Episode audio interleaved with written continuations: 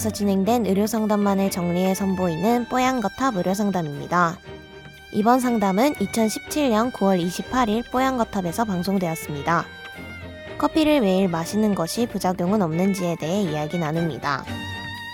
뽀얀거탑에 사연을 보내주세요. 건강상담해드립니다. 타워골뱅이 sbs.co.kr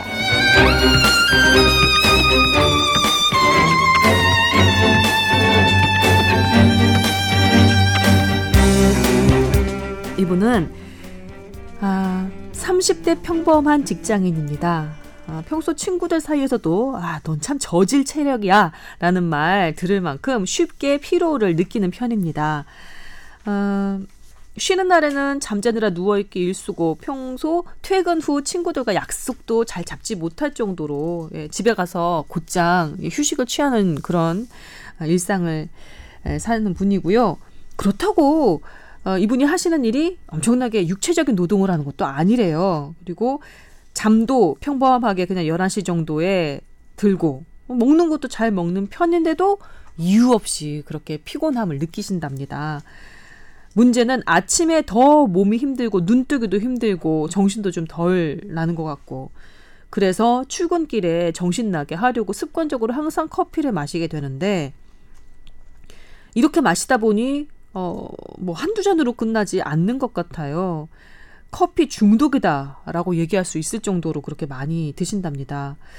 매일 아침마다 커피를 마셔야만 눈이 떠지고 일할 수 있는 힘이 생기는 것 같은데, 어, 이렇게 계속 마셔도 괜찮은 걸까요? 커피 중독이 피로감하고도 연결이 돼 있을까요? 궁금하다고 하시네요. 아, 피로. 피로에 대해서 사실, 어, 의사들의 입장에서는 이제 병을 보는 입장에서는 어 이게 병이냐 아니냐의 판단을 쭉 해. 어 병이 아니야 괜찮습니다 괜찮습니다 괜찮습니다 이렇게 했을 때 환자는 피곤하다 그래요. 음. 그럼 이건 병은 아니기 때문에 이제 여기서부터는 약간 막히는 부분이 있죠. 음. 어 그래서 그럼 이게 필요한 원인이 뭘까? 사실 너무 많아요. 솔직히 말하면 너무 많고. 근데 보통 우리가 그런 거 있잖아요. 근육 피로. 음. 뭔가 막 쓰고 나면 이게 어 근육이 힘이 없어서 못 안 들어지잖아요 이게 뻐근하기도 뻐근하기도 하고, 하고 음. 어떻게 보면 그 근육에 젖산이라는 물질이 쌓이고 그걸 대사가 돼서 간에서 해결해 줘야 사실 근육이 또 힘이 나서 또 움직이고 하는 것들이 있잖아요.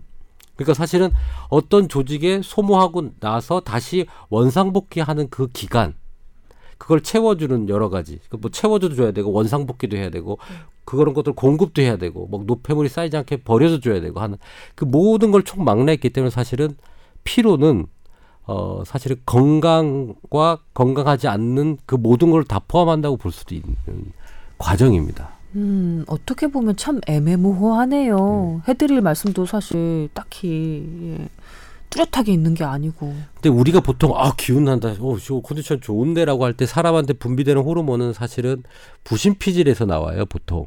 음. 음. 우리 스테로이드 호르몬 맞으면 뭐 밥맛도 왕성해지고 뭐 약간 네. 이런 그러니까 생체에서 나오는 스테로이드 아, 근육 호르몬. 붙고 막 맞아요. 예.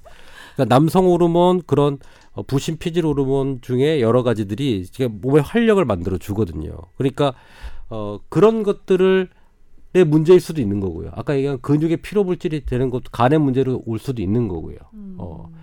아까 얘기한 뭐 우리 땡 뭐 간 때문이야 그거에 나오는 그거는 사실은 우리 UDCA라고 간에서 이게 노폐물을 해서 걸러내는 그런 것들을 도와주는 물질이거든요. 네. 그런 노폐물을 빼서 피로를 없애는 거죠. 음. 어, 담즙 분비를 빨리 잘 시켜가지고 담즙이 정체되면 간이 피로하니까 음. 그걸 해서 그런 간의 피로를 풀어주는 형태가 또 있는 거. 그러니까 피로를 담당하는 여러 개가 다 피로를 풀어준다고 하죠. 비타민 C도 피로를 뭐 풀어준다고 음. 하잖아요. 네. 그러니까 그것도 다른 기전이 있거든요. 그러니까 사실 이 피로 부분을 뭐 한 가지로 정의할 수는 없, 없죠. 근데 이분이 꼭 집어서 커피, 카페인을 물어보셨거든요. 그렇죠. 커피에 그 본인이 적정량 너무 중독돼 있는 거 아니냐. 그러니까 매일 음. 마시고 커피를 예. 마시지 않으면 정신이 안 드는 것 같고. 그러니까 커피에 대한 그 연구가 되게 많아요. 그래서 긍정적이다, 부정적이다 다양한 그 최신 지견들이 있는데 그래서 저희도 그 항상 업데이트를 해야 되기 때문에 의학 유명한 사이트가 있습니다. uptodate.com이라고요. 저희도 모르는 최신 지식을 다 쌓아놓기 때문에 업투데이트도 잘 되기 때문에 업데이트가 거기서 찾아봤는데 우선 성인 기준에 하루 안전 카페인 섭취량은 400mg이라고 되어 있습니다. 어, 꽤 높은데요? 400mg이면요. 제가 알기로는 한 100ml 정도가 100mg이 캔커피 하나 정도, 예, 아메리카노 하나 정도가 한 100ml 정도로 알고 있거든요. 100보다 정확하게 알고 계시네요. 그쵸. 인스턴트 커피가 93mg 정도가 함유되어 있고요. 않습니까? 뽀얀 것도 아무나 진행하는 거 아니에요. 그러니까 반 의료인이 되셨어요. 그 우리가 그 일반적으로 아, 아메리카노 같은 그 우려 먹는 커피 같은 경우에는 133 정도. 그러니까 많아야 200mg 정도 포함이 돼 있다고 해요. 그래서 하루에 캔커피 4개. 예 음. 그리고 이 음, 내려 먹는 커피는 두 잔 정도까지는 안전한 크게 문제 없는 그 성인 기준인 거죠? 그렇죠. 어. 아직 청소년이나 소아 기준에서는 지침이 없습니다. 음. 근데 우리가 커피만 카페인을 먹느냐? 그 외에도 다양한 카페인들이 사실 들어있죠.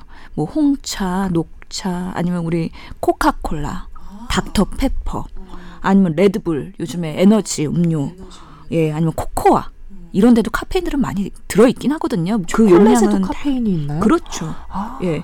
허쉬 초콜릿 같은 경우에는 카페인 함량이 9mg이라고 되어 있네요. 45g짜리가. 예. 그래서 그 함량이 상대적으로 커피보단 낮지만 우리가 하루에 토탈 먹는 카페인 양을 조금 체크를 해볼 필요는 있는 거죠. 그래서 400이 넘지 않는지 보긴 해야 되는데 지금 한 잔 정도 드신다 그랬기 때문에 크게 초과되시지는 않을 것 같아요. 음. 그럼에도 불구하고 카페인은 의존성이 있기 때문에 그렇죠. 이분 같은 경우는 예. 카페인의 힘에 의존을 하고 있는 것 예. 같아요. 그 아침에 카페인 드시면 의식이 또렷해지고 인지 능력이나 아니면 뇌 기능이 활성화되는 거는 정상 반응이긴 합니다. 근데 이분이 저질 체력이라고 하셨어요. 네. 그래서 저희는 비만 클리닉을 하다 보니까 저질 체력이신 분들도 오세요. 그러니까 비만인 분도 오지만 저체중인 분들도 오시거든요.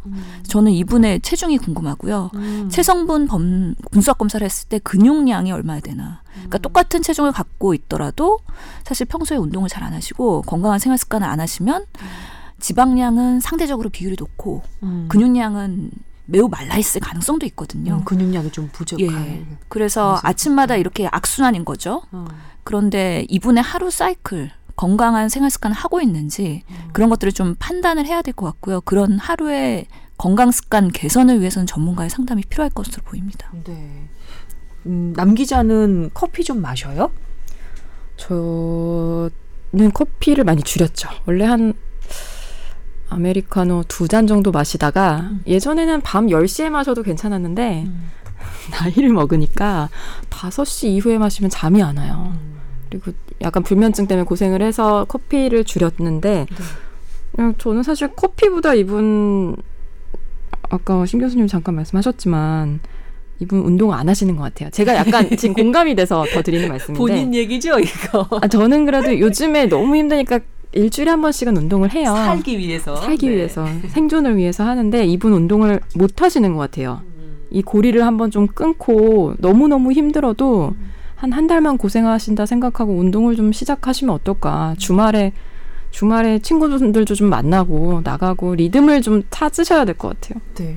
이 카페인 중독자들한테 유용한 명언이 하나 있습니다. 아포리즘이 있는데요. 카페인은 내일 쓸 에너지를 오늘 땡겨 쓰는 것이다. 라는 게 있어요. 이게 제가 카페인이 정말 아주 민감하게 반응하는 그런 몸이어서요. 방송하는 사람 중에 카페인 중독자들 되게 많습니다. 아나운서 후배들도 보면요. 생방송 특히 들어가기 전에 그냥 아메리카노도 아니고 꼭 그 커피 믹스 있잖아요. 그걸 타서 먹고 들어가는 애들이 많아요. 왜, 왜 그러니? 그랬더니 이게 직방이라고. 아메리카노는 정신 나는데 그래도 시차가 좀 있는데 그 커피 믹스 카페인은 직방으로 올라간다는 거예요. 아주 급격하게. 페인 때문이 아니라 당 때문이 아닐까요? 혈당이 안 떨어지기 위해서 지금 뭐 그럴 수도 예, 있겠죠. 에너지 여튼 본인은. 그렇게 네. 의존을 하고 있는 거예요. 그런 애들이 많을 정도로 카페인 의존하는 방송인들이 꽤 있거든요. 저도 역시 그랬고. 근데 제가 느끼는 건 카페인으로 반짝 정신이 나고 그다음에 생각하는 게 그 혀를 입을 통해서 잘 나와요. 멘트들이. 그래서 의존이 좀 됐었는데 그러고 나면 밤에 너무 불면에 시달리고 그 다음 날 축 늘어져 있는 것 같은 느낌이잖아요. 카페인을 마시지 않으면 어 뭔가 꿈에서 아직 덜 깬 것 같은 그런 느낌? 몸도 여기저기 쑤시는 것 같은 그런 느낌이 하루 종일 가더라고요. 그래서 카페인 기운이 좀 가시면 그 다음에 약간 정상으로 오고. 그래서 저는 이 카페인은 내일 쓸 에너지를 오늘 땡겨 쓰는 것이다라는 명언을 정말 절감합니다. 아마 어, 이분 같은 경우도 카페인 독을 좀 좀 덜어내시고 운동도 좀 스트레칭부터 약한 것부터 좀 하시는 게 어떨까. 근데 네. 사실 카페인 말씀을 많이 하셔서 그렇긴 한데 커피에 좋은 물질도 많거든요. 폴리페놀 같은 항산화 물질도 음, 그렇고. 맞아요. 그래서 요즘에는 음. 뭐 몸에 좋다 안 좋다 말이 많았으나 뭐 설탕이나 크림을 넣지 않고 마시는 커피라면 어, 하- 최근의 연구는 뭐 하루 넉 잔까지는 오히려 건강에 좋다더라 그런 연구도 있어요. 예, 저도 커피 즐겨 마시고요. 사실 진료 환자 진료할 때 계속 커피를 옆에 끼고 살거든요. 그래야지 이게 말도 많이 하는데 목도 덜 마르고 조금 더 또렷하게 환자들한테 좀 더 호의적으로 설명을 해드릴 수가 있고 좀 에너지도 나는 것 같고 그래서 이쯤에서 그 카페인과 우리 건강과의 관련성에 대한 연구들을 좀 정리를 해드려 보면은요. 우선 아까 말씀드린 것처럼 뇌기능 활성화와 운동 능력도 증가된다고 되어 있고요. 반면에 단점으로는 불면, 두통, 불안, 떨림, 은조, 의존성 증가 이런 것들이 있죠. 카페인이 이제 수치가 좀 떨어졌을 때 그런. 증상들이 나타난 거 아니에요? 카페인을 먹었을 때 불면, 두통, 불안, 떨림, 의존성 이런 것들이 증가한다는 거죠. 이거는 나름의 그 단점인데요. 질병과의 관련성을 보면 오히려 파킨슨이나 알츠하이머 그리고 알코올성 간경화나 통풍, 당뇨를 감소시킨다는 연구들이 있고요. 오, 나름대로 장점도 있네요. 예. 그래서 긍정적인 연구 결과도 많이 보- 보도되고 있어요, 요즘에. 암과의 관련성은 아직은 일치하지 않습니다. 그래서 뭘 증가한다, 내린다, 뭐 여러 가지 그런 연구들이 있기 때문에 정리가 안 된 것 같고요. 하지만 과량 섭취 시에는 부정맥이나 관상동맥 질환의 증가의 가능성이 있고, 전반적으로 봤을 때 사망률은 카페인에 많이 드시는 분들이 오히려 떨어진다더라. 호호. 까지 예, 보고가 있습니다. 심지어 예. 그래서 아직까지는 여러 가지 그 장, 장점과 장점이 더 단점들이 많은 것처럼 이렇게 느껴지는데 예. 아, 그렇군요. 이분 같은 경우는 일단 음, 아까 남 기자님 말씀이 정답일 것 같아요. 네. 운동이요? 음. 고리를 끊고 몸에 좀 운동을 돼요. 좀 근데 시작하고. 그게 끊기가 정말 힘들어요. 네. 네, 아니겠어요. 커피 얘기만 사실 하는데 네. 이, 이 카페인의 대표적인 음료가 사실은 박카스, 레드불 이런 거잖아요. 음.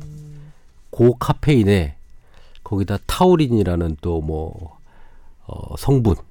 그래서 사람을 up하고 이렇게 잠도 안 자고 네. 그뭐 그런 에너지 드링크라고 하는 것들을 사실 많이 먹는데 사실 옛날에 제가 얼핏 들었는데 이 레드불 가지고 사실은 억만장자가 됐잖아요. 그분이 태국 회사일 거로 알고 있어요. 태국 회사가 51%의 지분을 갖고 있고요. 네. 그 아, 아니다 49인가? 그리고 그 오스트리아에 있는 그 그분이 네.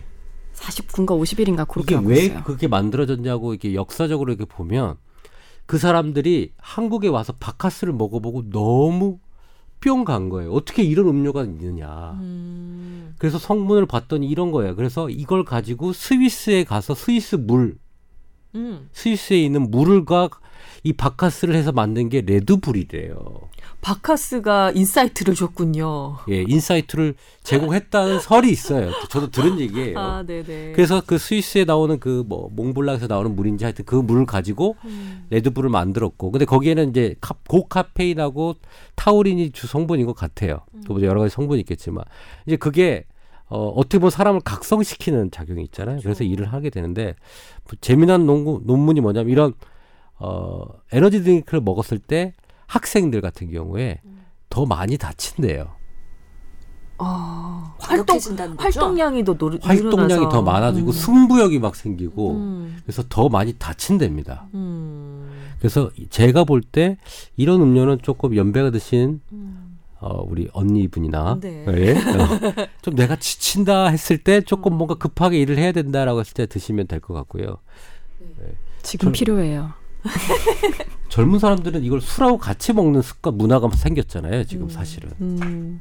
예, 지원 PD가 끄떡끄떡한 것으로 보아 아마 섭취한 이 이력이 있는 것 같은데 제가 알기로 미국에 있는 어떤 학교 학생이 몬스터라는 그 음료가 있어요. 엄청나게 고카페인 음료인데 그걸 과량으로 계속 섭취를 하다가 죽은 사망한 그런 사고도 난 적이 있거든요. 몬스터 에너지가 그 카페인 함유량이 160mg이네요. 음, 그거를 막 몇 잔을 계속해서 연속적으로 마시다가 예, 쇼크사한 것으로 제가 알고 있거든요. 이게 사회적 이슈가 됐어요. 그래서 저도 얼마 음, 기자분한테 인터뷰를 멘트를 드렸었는데 청소년들이 음. 하여튼 입시 전쟁에다가 과로 때문에 음. 이 에너지 드링크 먹으면서 버티고 있는 거예요. 우리나라에서도 네. 그래서 이런 것들의 문제점은 없냐. 근데 소아 청소년들은 그 카페인에 대한 limitation도 아직까지 적정량이 제시되지 않고 있다는 거죠. 그리고 접근은 얼마든지 뭐 원하면은 예, 마실 수 있는 상황이고 참 이 악순환의 고리는 어떻게 끊어야 될지 모르겠습니다. 그러게. 그 홍대나 이렇게 이태원에 가면 뭐 예거라는 술하고 이렇게 그 에너지 드링크랑 에너지 드링크를 섞어서 뭐 뒤에 bomb을 붙여요. 폭탄. 그러니까 폭탄주인데 그 에너지 드링크랑 술을 섞어서 뭐 예거밤, 무슨 밤, 뭐 저도 잘 기억은 안 나요. 그렇게 해서 알록달록한 술을 원샷을 하면서 밤을 새면서 놀더라고요. 본인들도 밤샐 때좀 힘든가 보죠. 그래서 카페인의 힘에 좀 기대려고 하나 보죠. 그렇죠. 젊은 사람들도 참. 근데 그렇구나. 이거는 음. 아까 얘기한 대로 다음 날의 에너지를 땡겨 쓰는 거니까 음. 음, 좀 자제해야 되지 않을까 싶습니다. 자제합시다. 예, 자제합시다. 아, 사연 주신 분은 아마 여성분인 것 같아요. 성함을 보니까 예, 운동합시다. 운동이 답이에요, 언제나. 예, 천천히 스트레칭부터 시작하시도록 하죠.